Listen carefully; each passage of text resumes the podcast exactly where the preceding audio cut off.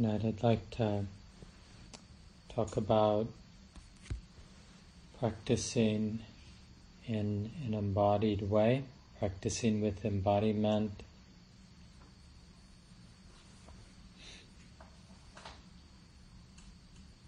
Of course, there's really no other way to practice. What would that be? you know, a non embodied practice. Although it seems that we somehow do that a lot, you know, where we're basically in our thoughts, in our minds about the practice quite a bit.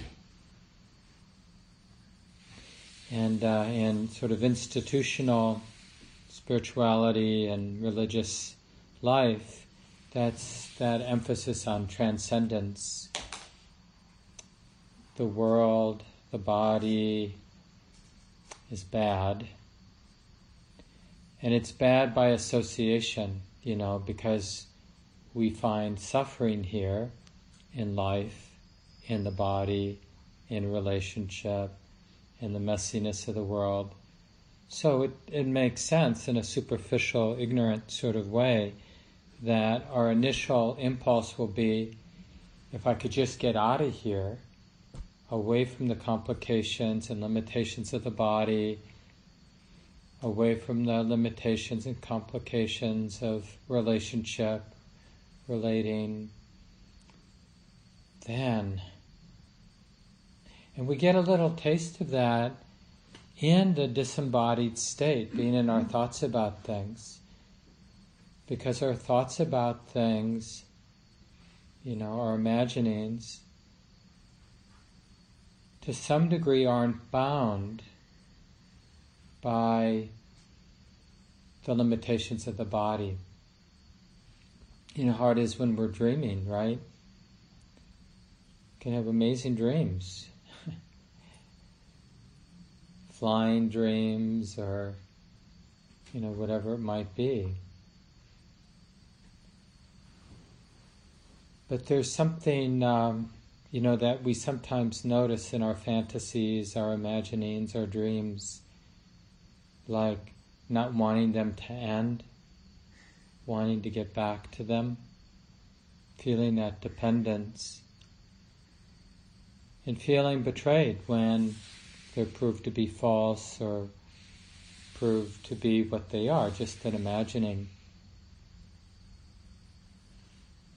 So I think it's fair to say that there's no actual spiritual awakening, actual spiritual um, freedom that's somehow not embodied. What human beings, what spiritual beings, what we're interested in, I think, is what does freedom, how might freedom look and feel when it's like this, when there's a living being with a body and a mind, living a life. What kind of freedom is available? What sort of release is available?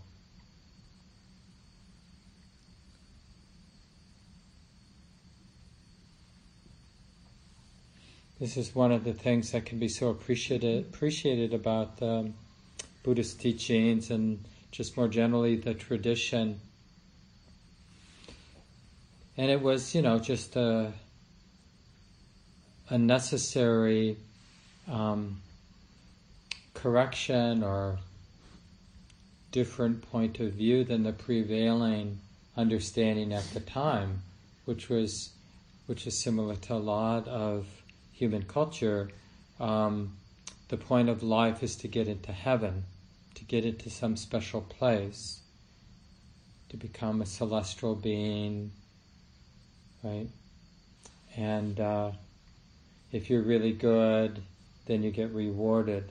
It's a very childlike thing. I mean, we learn this as a kid. If you do what mommy says, daddy says, you'll get dessert, or you'll get, you know, your allowance, or you'll get to stay up late, or, you know, whatever the reward was.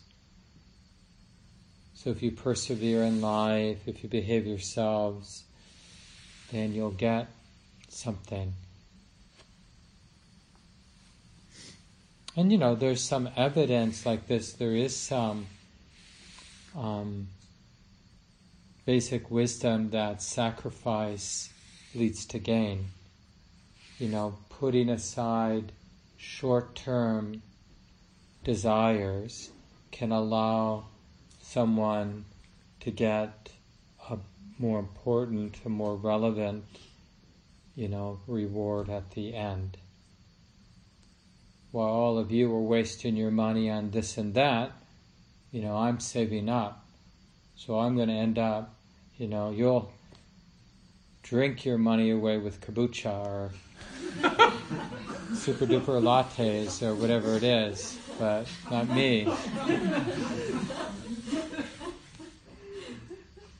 You know, it's uh, it's true, but it's also rings hollow because in the end we die. The miserly person dies with their money in the bank, and the other people die with a happy belly full of kombucha or super mocha, double caramel. About me. You're not the only one in this room who likes kombucha. that's that's a superior superior manas, right? so we could all confess our addiction to beverages. I'm a green tea junkie. I'm sure my green tea habit is as expensive as almost anybody else's beverage habit.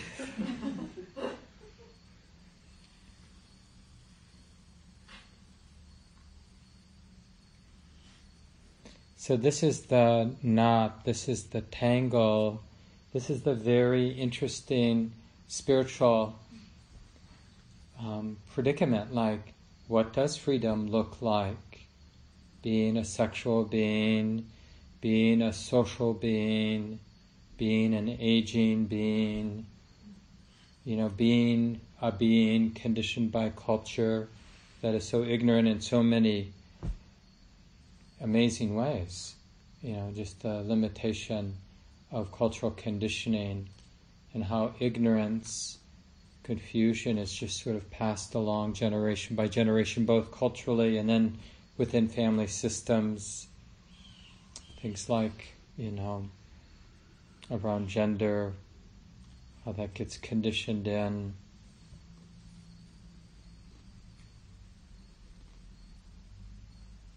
And so yeah, it's just very interesting and it you know it the first phase is thinking that uh, sort of the Garden of Eden delusion that life is this amazing paradise. We've got this body, we've got this privileged situation, let's make the best of it, you know, and if it breaks, we throw it away, we get something new. So many interesting things to do, trips to take, restaurants to eat at.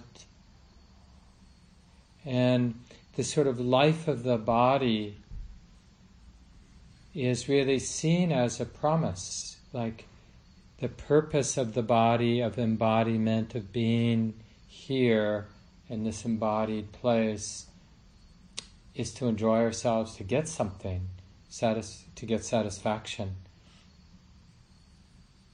And we do get a little frustrated when people seem to get in our way of getting what we want, whatever it might be. But if we're an optimistic type, we just keep bouncing back. Okay, I haven't got it yet, but I'll get it. I'll, I'll get my act together. I'll finally make it so that life delivers embodied happiness that pleasure. And then when, you know, when the conditions show up with, you know, enough frequency of betrayal, then we somehow think that life and embodiment is out to get us, out to torment us. It's like a sick joke. The, the whole, you know, the other half of the eight worldly winds praise and blame, you know, fame and disrepute, pleasure and pain, success and failure. when we're getting the difficult stuff illness, aging, loss.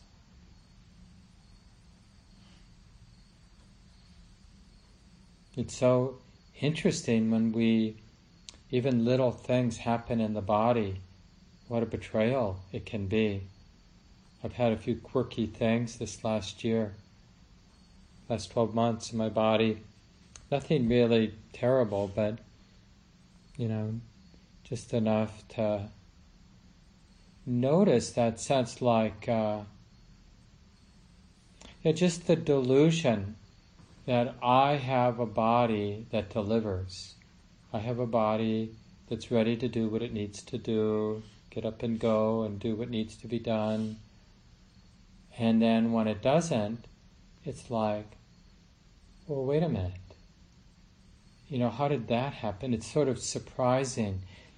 We don't realize what we've taken for granted until, of course, it gets interrupted, and then we realize, oh.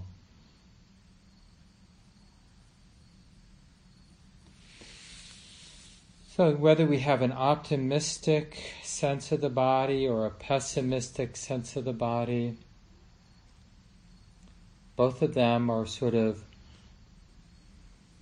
dead ends in a way, thinking that the body's going to save us or deliver happiness, thinking that the body, it's such an ego trip to think the body's out to get me. You know, that somehow my illness or my aging or my whatever, not being as handsome or beautiful as I want to be or as strong or whatever, um, that it's personal. You know, like a personal failing, my fault or God's fault or somebody's fault that it's the way that it is.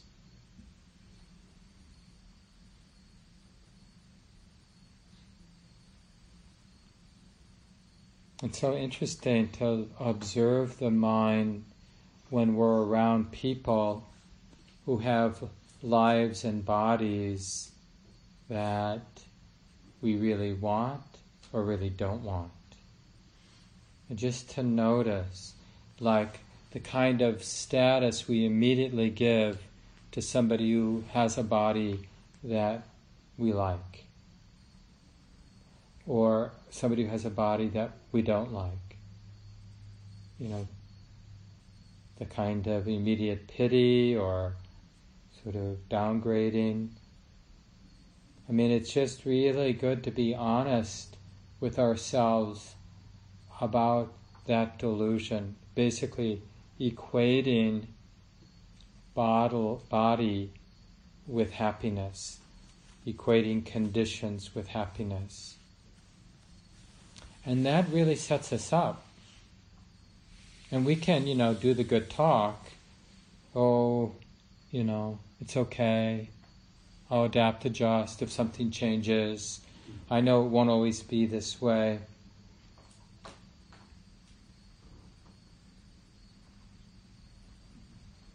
It's why it's really good that even though the Buddha realized in his own life and practice that asceticism was a dead end, like it itself doesn't lead to happiness by denying your body enough food or enough sleep or enough comfort, that doesn't lead to any lasting inside happiness. But it doesn't mean it isn't useful to explore, you know, whatever it might be, not putting a sweater on when we're cold. Just as a kind of experiment in truth. Oh, do I have to be a suffering being because I'm cold? Or skipping a meal? Even though totally okay to eat that meal, just to notice the full fledged panic as if missing a meal. I mean, it's actually probably healthy to skip meals, but it's amazing how much pushback there is in the mind when we decide to skip a meal. Or, you know, to get by with a little bit less sleep than is probably what the body wants for a couple nights. or any other number of ways to expose the ideas that happiness comes from having the embodied experience that we want.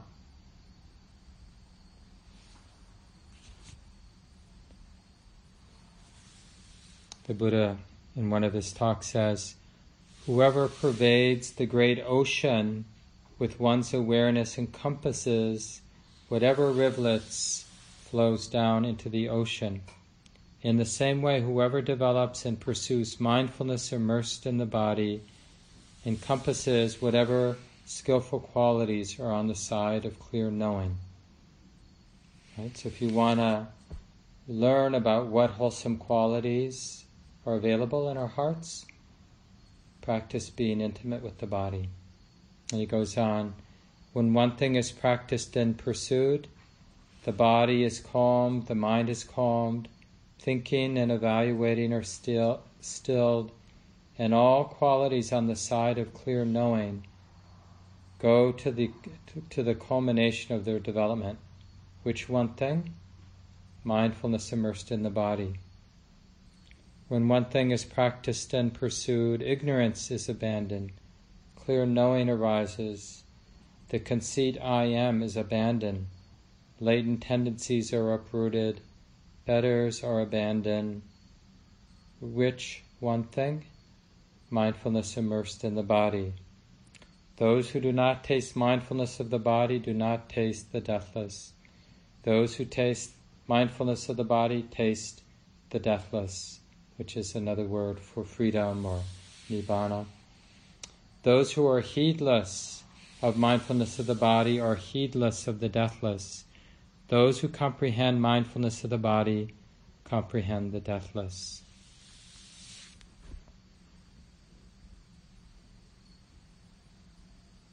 So, this is this body, this embodied state, being a sensitive human being, a feeling human being. This is the ground, the working ground of freedom. This is where suffering and release all play out play themselves out. There's a really interesting discourse where the Buddha talks about Mara, as Win talked about Mara as this personification of the unwholesome qualities of our minds. Mara finds opportunity and support without mindfulness of the body. And the image, he uses a number of different images, including one where you throw uh, a nice sized stone into soft clay, it's going to make a real impression, that heavy stone being thrown into soft clay. But if you throw a ball of yarn at a solid wooden door, it's not going to make any impression at all. And he's talking about mindfulness immersed in the body as this great protector. And without it, if we're not grounded, if we're not, haven't cultivated that anchor, then Mara finds opportunity and support. All the unwholesome. Just like in the sutta I just read, all the wholesome qualities gather round when we're with the body. It's like really hard to be intimate with the body, bodily sensation, breath, movement, without all the wholesome qualities being developed.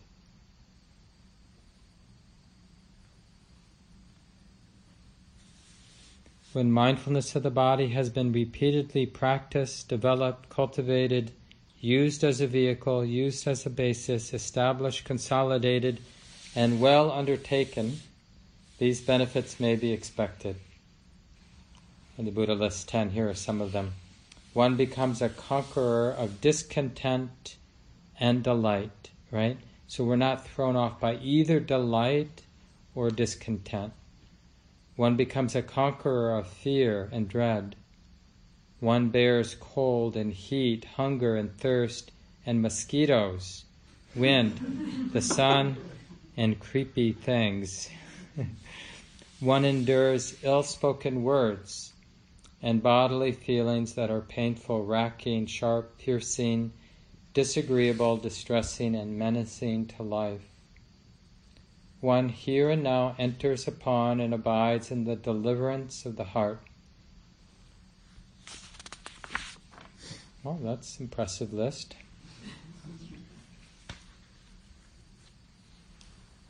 So, how do we cultivate this this uh, wholesome aspiration to live in an embodied way?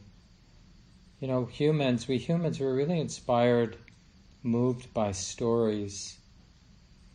And, you know, there are many, I'm hoping, we've all had many experiences with bodies, whatever it might have been. Some of you have given birth. You might remember, you know, holding the body of your newborn and what that was like, or maybe you were at the birth of someone and held a young child. Or whatever it might be, holding your lover, connecting with your own body in some way. Here's a little silly story. But it was actually, it really was a marker of a shift in consciousness. I forget exactly what year it was, but it was probably around fourth grade, give or take, a year or two. And I just noticed, I, I became conscious of my body in a new way. I just noticed there was some, you know how you can get dirt building up sort of between your index finger and your thumb in that little web area?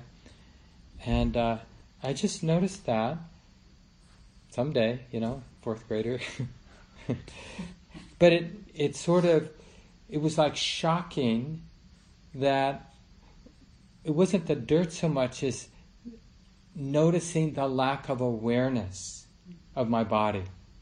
Like here it is, my body, and I was oblivious that dirt had been building up in my hand. And it was like it was a real turning point, like, oh my God, you know, I got to take care of this thing. There's nobody else who's going to do this.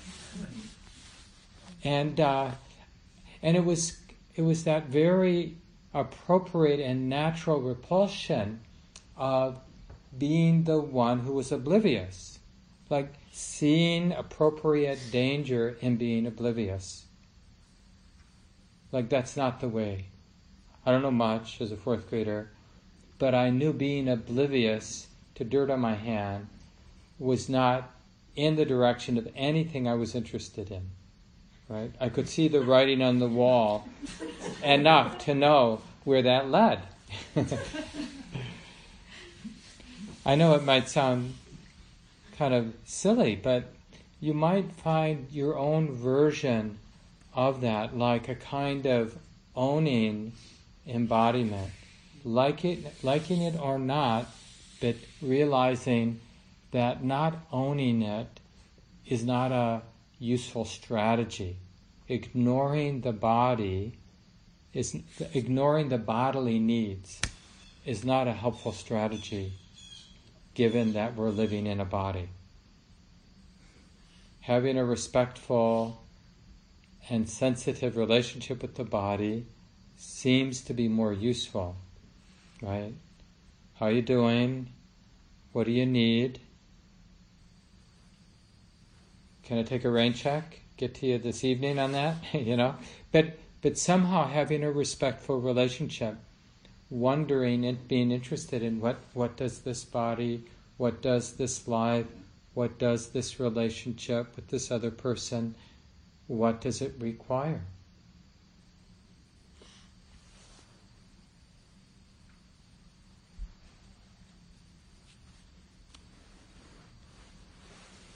And, you know, in those moments where we sort of noticed life in a new way,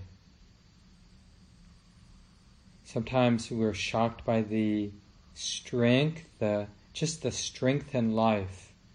I, some of you have heard me mention this story, but I was visiting my relatives on the farm slash ranch that my dad grew up in eastern Montana, and uh, kind of a mini family reunion, and they were going to bring in one of the. They um, raised cattle, and uh, they would bring in one of the cows that have given birth so they could have milk for themselves. It was in a dairy farm. They didn't sell milk. So in the big range, you got to drive out with a pickup, and you take one of the calves in the back of the pickup and drive slowly, and the mother follows the calf into the barn so that, you know, for the next number of months or whatever, they could take some of the milk for themselves. And so my cousin was driving the pickup, and he asked me to go along with him, and I was holding a calf that was just a couple days old. I'm not sure how old, but not that old. But it was strong.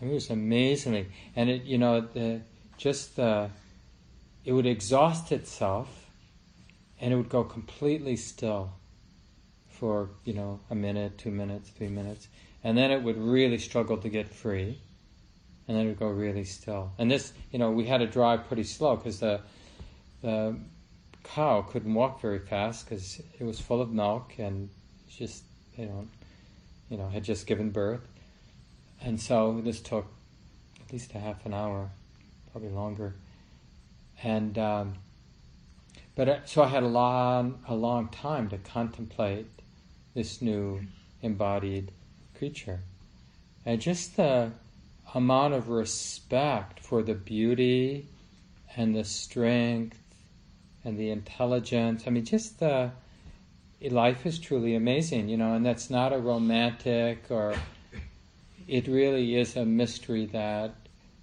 can't be grasped by the thinking mind. Like how it all, just the uh, how complex and how much grace, gracefulness there is in the complexity of life, like how it can even work, is pretty amazing. And just to sort of be there spellbound for that period of time. You know, we've had other little moments, I'm sure, you know, each of us have had. And this body right here is no different than those experiences we've had with our with a puppy or with a bird or with a this or with a that, a dying person. You know, the mystery, if it's anywhere, it's got to be here. The brilliance of life, it's got to be here. The resilience and strength of nature, right? It's all got to be here. It's not just that wild animals are amazing. You know, it's like we're so impressed by the strength and the grace and the healing capacity and abilities to smell and see and, you know, that wild animals have. And we don't have that same kind of awe and respect for this body. And of course, this body, this life, is just a microcosm of the whole world, of all of nature.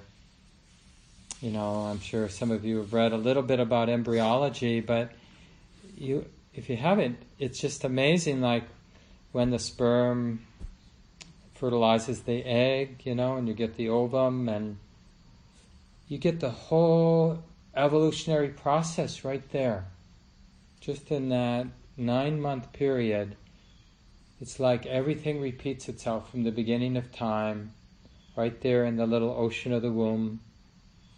Tadpole, reptilian, you know, the whole, all the way up to you get a little kid eventually that grows up.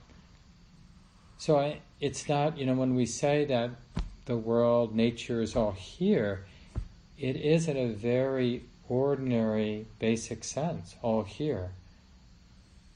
The genetic code you know, as much as humans understand it, is sort of it's got a lot of information. Just in that you know a little bit of whatever it is protein. And we're just the the dance of that the sort of expression of that and i'm just saying this as a way to evoke a, a kind of interest and respect because you know how it is one more breath in one more lifting, one more placing, one more stiff shoulder or neck. It just feels like, hey, I know this. I don't have to show up. The best approach the best way of relating to life, the life of the body, is just to not be here, to find some pretty good entertainment, which here on retreat means are fantasies or thoughts about this and that, right? Unless you're cheating.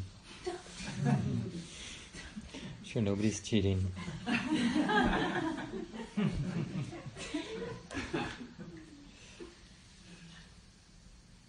I mean, it's just amazing how desperate we are to not be with the body. How interesting books we would never pick up seem to be. By the way, you know, the general etiquette is, or ask, is not to read any of the books that uh, Center has. We have a few books out to be used for 15 or 20 minute spurts when you need a little Dharma input.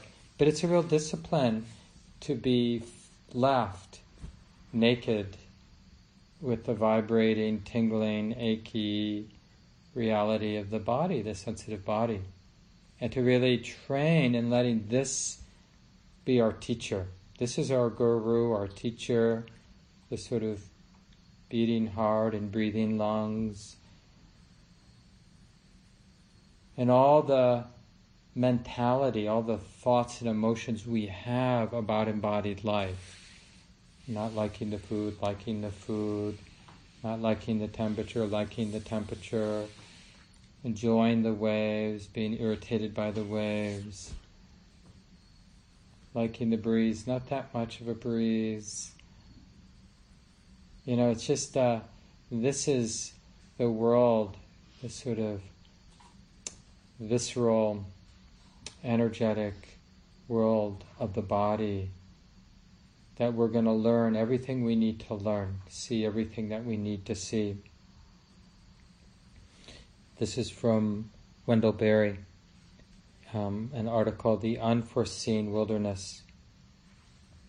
Always in the big woods, when you leave familiar ground and step off alone into a new place, there will be, along with the feelings of curiosity and excitement, a little nagging of dread.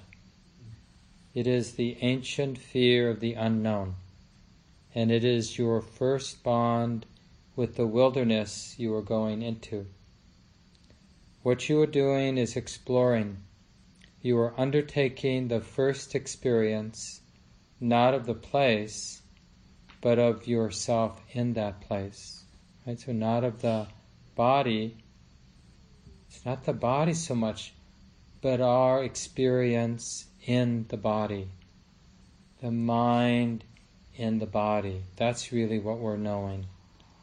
There's no body without the mind, the sensitive mind, the sensitive heart. We're knowing the mind, the sensitivity of the body, being in the body. He continues and writes It is an experience of essential loneliness, for nobody can discover the world for anyone else. It is only after we have discovered it for ourselves that it becomes a common ground and a common bond, and we cease to be alone.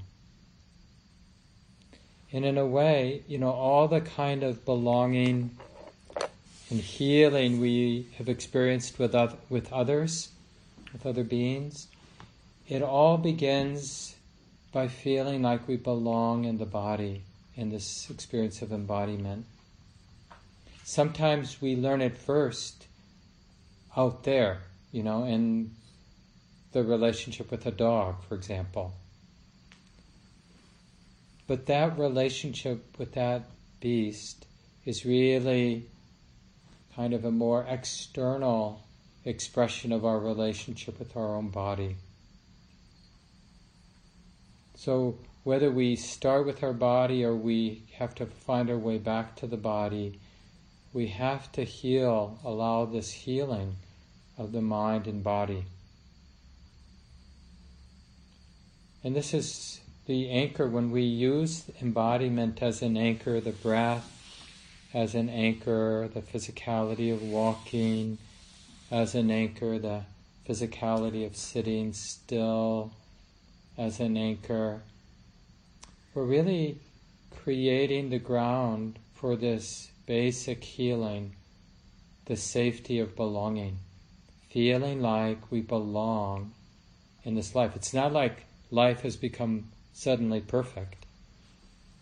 It's just the way that it is. but somehow there's this amazing sense of belonging, it not needing to be different. And this can happen no matter the difficulties that we might be going through with illness or you know any number of challenges that humans experience. It's possible to feel, to realize that we really belong here.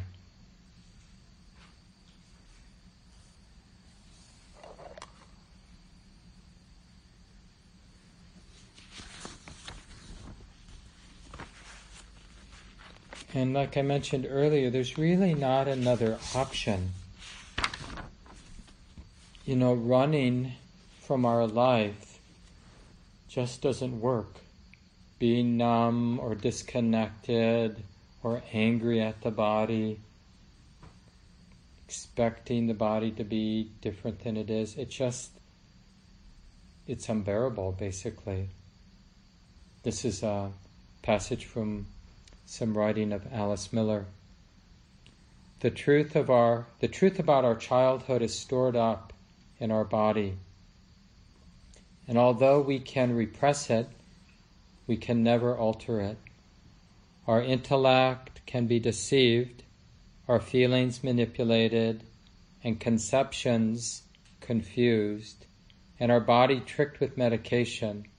But someday our body will present its bill for it is as incorruptible as a child who, still whole in spirit, will accept no compromises or excuses, and it will not stop tormenting us until we stop evading the truth.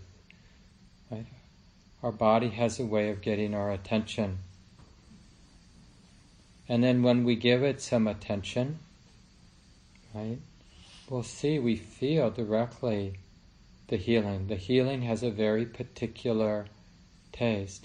And even though it can feel so yucky to come back to the body, it also feels so right not to have to be running or in denial. I got this really powerful email from one of my students um, who's just had a lot of body dukkha, medical issues. And she quoted that passage, I think Wynn read from with Thich Nhat Hanh about uh, imagine a flower in the morning, the flower is not yet open. The sunshine embraces the flower, and the energy of the sunlight begins to penetrate the flower. The sun doesn't go, just go around the flower. The light naturally penetrates the flower, and an hour later the flower has to open itself to the sun. The sun is our mindfulness embracing the flower of our feelings, you could say of our body. So she quotes Thich Nhat Hanh, that passage I just read, and then she writes, Sometimes the baby will cry even louder when it's held because it knows that it's safe to cry. So perhaps the body feels okay to hurt because it knows it's being paid attention to. I've been waiting so long to be seen.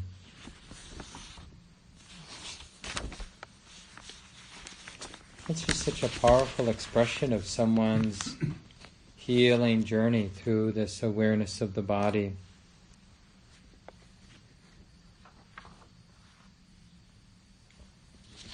Here's um, one of the Buddhist Dharma teachers, writers, um, he's really dug into this topic, Reggie Ray. He's written a couple books.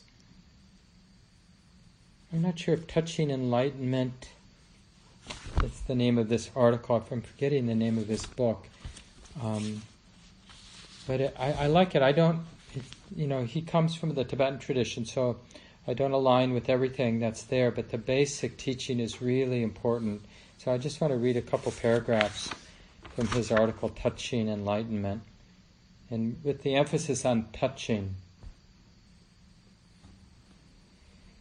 He writes, For me, and for many people I know, there's a kind of divine intervention that arrives at our doorstep and calls us back to our body. This can take many forms injury, illness, extreme fatigue, impending old age, sometimes emotions, feelings, anxiety, anguish, or dread that we don't understand and can't handle. But at a certain point, we start to get pulled back into our body, one way or the other. Something comes in, sometimes with a terrifying crash, and begins to wake us up. When we operate in a disembodied state, we tend to understand the experiences of our life as random, relatively insignificant, and boring. We go to great lengths to try to find something interesting or significant in our life. And the more boring and gray everything gets, the more we look to sex or violence or mind altering substances or anything that can give us some kind of rush. Anything to break through the phenomenal boredom and general meaninglessness of our existence. Sounding familiar? we might find ourselves thinking, next week I'm going to this great restaurant where maybe I can have a meal I actually enjoy, or next month I'm going on vacation and maybe then I'll be in a place that will actually catch my attention and mean something, and so on. The problem with our life does not lie in the individual circumstances or occurrences of our day to day existence. It's not that they are inherently meaningless or boring. The problem is that we make them meaningless and boring because we are so invested in maintaining our own sense of self. We actually don't relate to anything in a direct way. Unwilling to fully live the life that is arriving in our bodies moment by moment, we find ourselves left with no real life at all and in our state of disembodied dissatisfaction, that's a nice phrase. Oh, disembodied dissatisfaction is being known. we may think, I feel like I'm disconnected. Maybe I need to change my job or change my relationship. Maybe, maybe, maybe. But the fact is that the fullness of our human existence is already happening all the time. And that's such a interesting kind of opening, isn't it? And I think we get a little of this when we get away from technology and are just alone, especially out in a more natural setting.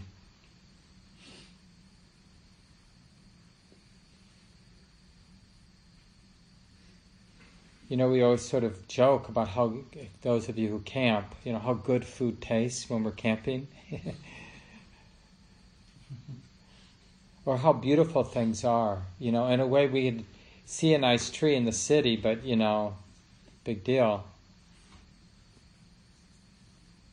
So it's it's like how do we rediscover the life, the mystery that's here? It's really about a shift in attitude. Doesn't mean that going on a Buddhist retreat or taking a trip out into nature won't help, but it helps because it helps shift the attitude. Because I've taken a lot of trips out into nature. I remember distinctly one of my first real trips to the wilderness right after college, hiking um, high up in the Sierra crest I mean, really in the middle of nowhere. And, and it was another one of those awakening moments because I was in an amazing place and uh, doing technical climbing, and it was really just an amazing adventure. And all of a sudden, I realized that my mind was totally ob- obsessing about stuff that had nothing to do with where I was. And it, the absurdity hit home in a deep way. Like, how crazy uh, first of all, how much work it was to carry this heavy backpack this many days to get into this remote place, up and down and up and down, dragging stuff, you know. And then to be obsessing about something that had nothing to do where I was. It was so shocking to see that reality. But at least it stood out, you know, what was happening, how untrained the mind was, how the mind really didn't know how to land in reality. And I bet we could trace back through our life every few years where we've had a little bit deeper of that same insight. Basically, it's an insight into dukkha, a liberating, a painful but liberating insight into the reality of dukkha. That my mind, my heart doesn't know how to land in the life that's being lived here. Doesn't know how to inhabit fully the life that's being lived here. Doesn't know how to feel like it belongs.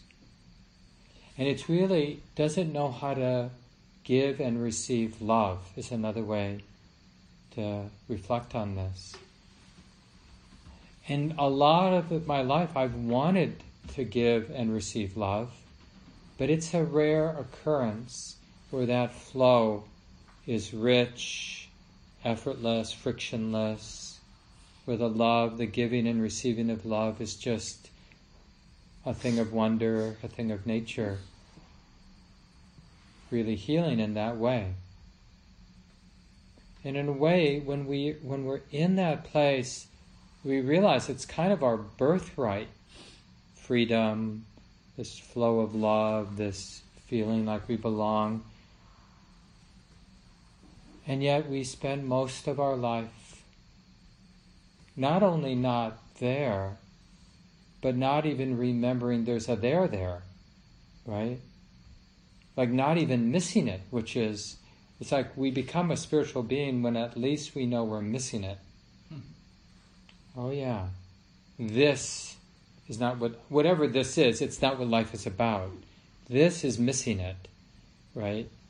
I'm a neurotic, what did, what did, was that phrase? Disembodied dissatisfaction, right? This is a life of disembodied dissatisfaction. It's like where the habit is choosing a kind of numbness, the numbness of distraction, of being lost in thought somebody I think asked Ajahn Buddhadasa, this very well-known Thai Buddhist monk and meditation teacher, and quite influential with the Buddhism that's come to the West. I think it was him. But anyway, like, how would you characterize, you know, human civilization? And he just had this very pithy, short answer: lost in thought. Lost in thought. Disconnected in that way.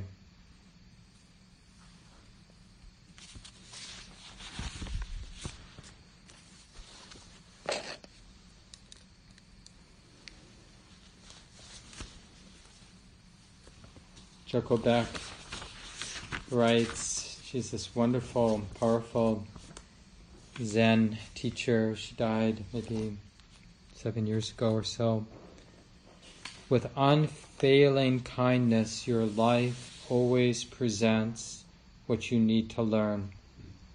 Whether you stay at home or work in an office or whatever, the next teacher is going to pop right up. And of course, the question is, you know, are we going to be there? Are we going to recognize it? And you know, the thing is, we know we're suffering, but we're kind of attached to it, the drama of it. Pema Chodron's line observe the very peculiar pleasure you derive from being unhappy. Because it's an in an egoic way, it's a it's an organizing principle in our mind, in our heart, our unhappiness. It's how we gather and bring some coherence to the sense of me and self. And that's really what we spend a lot of time talking to our friends about, right? our unhappiness and our plans about what we're going to do about that. And I, I find it really useful, it's not pleasant, but really useful to, to start noticing how unsatisfying that is to talk about my plans for becoming happy. You know, whatever it is renovating the house, buying a cabin, going on a longer retreat, taking a sabbatical. I mean, these are just things that my mind plays with. You know, getting into shape, dancing more. I mean, I, I could probably rattle off a hundred thoughts that come to mind. I read something recently about um, somebody talking about their dog. I would never want a dog, but I suddenly thought, I think a dog would be good for me.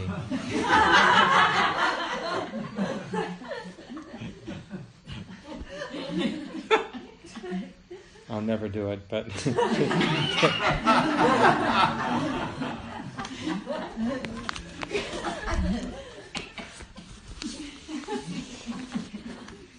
I'll just end by uh, reading a little bit from uh, the Buddha's discourse on mindfulness of the body. And uh, Ajahn Thanissaro's translation, he titles this, he translates the Buddha's title, or the title from the tradition, as Mindfulness Immersed in the Body. I have heard that on one occasion, the Blessed One was staying in Savatthi at Jeta's Grove, Anathapindika's monastery. Now, at that time, a large number of monastics, after the meal, on returning from their alms round, had gathered at the meeting hall, and this discussion arose. Isn't it amazing, friends? Isn't it astounding the extent to which mindfulness immersed in the body, when developed and pursued, is said by the Buddha the one who knows, who sees, the worthy one, the rightly self awakened one, to be of great fruit and great benefit.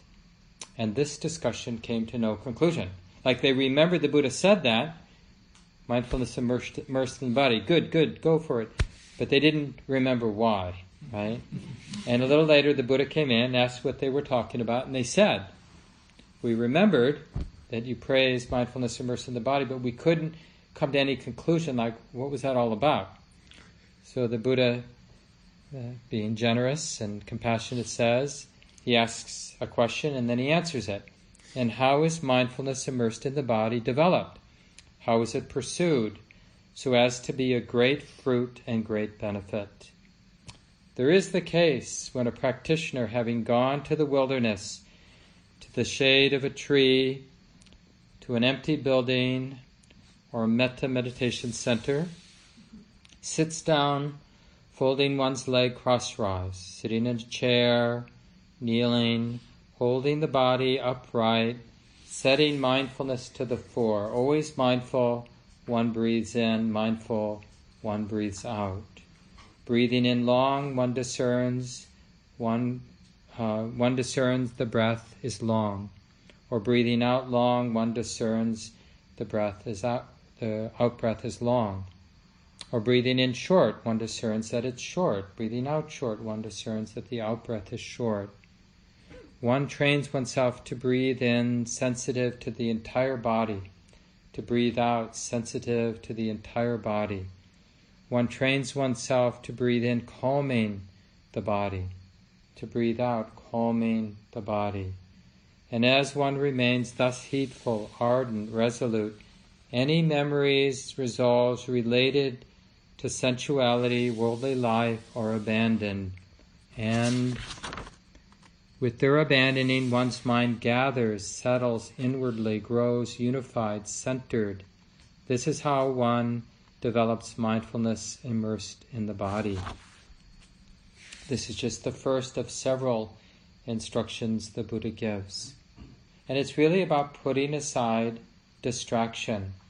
Are we willing to come home? But to come home, right, we have to have enough continuity enough integrity of awareness that the mind is close enough, intimate enough to know whether it's a long or a short breath. If we don't know, if we're not close enough and continuous enough to have some sense of what that in breath was just like, we're not really there. And then there's payback, immediate payback. Because once we can be so full, so connected, so continuous with the breath, that we really can discern, like whether it's a long breath or a short breath, then the mind can begin to relax in relationship with the body. So it starts to feel the whole body there. Even though the breath may still be in the forefront, now the mind isn't excluding anything. It's like growing roots into the whole experience of embodiment seeing, hearing, tasting, smelling, whole body awareness. It's all right there. Where else would it be but in the present moment? All that sensitivity. And that's what the body, the Buddha means by, you know, breathing in sensitive to the whole body. And then that inclusive awareness is calming. That calm really is the healing of the body mind relationship. And the, and the calm spreads, right? That's what we're doing. So that's just an example of anchoring with the primary, you know, object, embodiment. And having this basic healing of non distraction, really coming home. And then the next two sections of this sutta, the Buddha is talking about being mindful of the four postures. When walking, one discerns I'm walking. When standing, one discerns I'm standing. When sitting, when lying down, one discerns I'm sitting or lying down. However the body is disposed, that is how it is discerned. And as one remains thus heedful, ardent, and resolute, any memories, any resolves, any entanglements, right, you could say, related to my hopes and fears, my thoughts about this and that, are abandoned because we're aware of the posture. We can be aware of sitting now, even while listening. Being intimate with sitting actually supports comprehending the words. And then the next section is about daily activities. When going forward, when returning, when looking forward, looking away, when bending, when extending one's limbs, when carrying something, right? Eating, drinking, chewing, savoring, urinating, defecating, when walking, standing, sitting, falling asleep, waking up, talking, remaining silent, one makes oneself fully alert. And as one remains thus heedful, ardent, resolute, any entanglements related to sensuality, worldly life are abandoned. With their abandoning, the mind heals, it gathers, settles inwardly, grows unified and centered. This is how a practitioner develops mindfulness immersed in the body. And then the next is just training the mind to see the body in ordinary way skin, flesh, and bones, to sort of the short version of it. Not really special. It's just this throbbing pulsing life, this amazing coming to, together of the elements. And it goes on, the Buddha talks about the impermanence of the body, that not only is it born, but it also falls apart, breaks apart, decays, turns back to dust. So it's this is what we're training in inhabiting. It's not the idea of the body parts or the idea of the elements that Wynn posted on the bulletin board or the idea that the body's going to rot and fall apart if we don't burn it first. But it's those ideas, we need to remove the wrong idea that the body is special, that the body is personal, that whatever it is, it's going to last. That's all we have to do. We don't need to replace neurotic ideas with other ideas. We need to drop the mind's dependence on its ideas about embodiment, about the body, because they get in the way of being intimate. We can't really be with the breath when we have ideas about the breath that the mind is attached to. Or having an idea that I'm good at mindfulness of breathing and being identified with that thought gets in the way of being with the breath in and the breath out. We have to really make a choice. Being lost in thought or learning to be in the experience of embodiment. And it's really important to have humility, like to realize right now being deluded is winning, right? Mostly. But having gotten on the path, we realize we're not okay with this predicament of being deluded.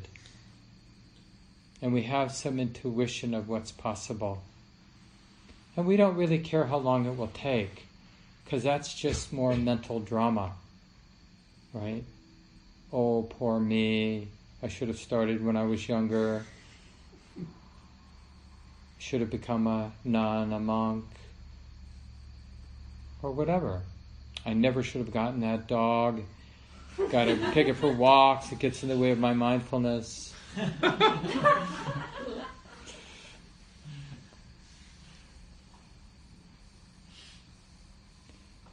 it's useful like in we have quite a bit of time when you really break it down how many moments you know in the next whatever it is 40 hours or so there are a lot of moments and and if we can have many many fresh moments returning to the body in a fresh way with a lot of humility like i don't even know your name I don't even know where you are, but I want to meet you. I want to have a nice relationship with you. I want to get to know you. You know, that kind of innocence when we return. Because what definitely doesn't work, you know, those of us who've been at it for a while, we can say with real conviction, absolutely, it doesn't work to do the practice on autopilot. It has to be fresh, it has to be real, we actually have to be interested. It can't be faked. Right? Because when we do it on autopilot, where do we end up? We end up in a trance state, or we end up really bored, and then we become more addicted to our fantasies because we're so bored. We'll take anything, any kind of entertainment. So. Happy practicing. Take a few seconds and let go of the words.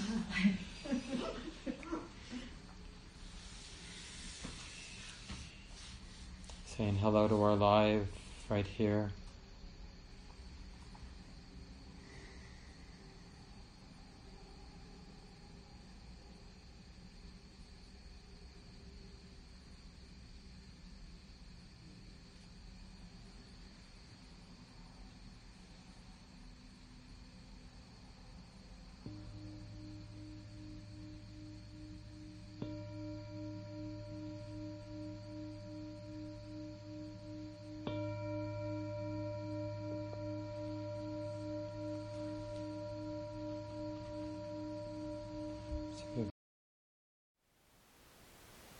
Thank you for listening. To learn how you can support the teachers and Dharma Seed, please visit dharmaseed.org slash donate.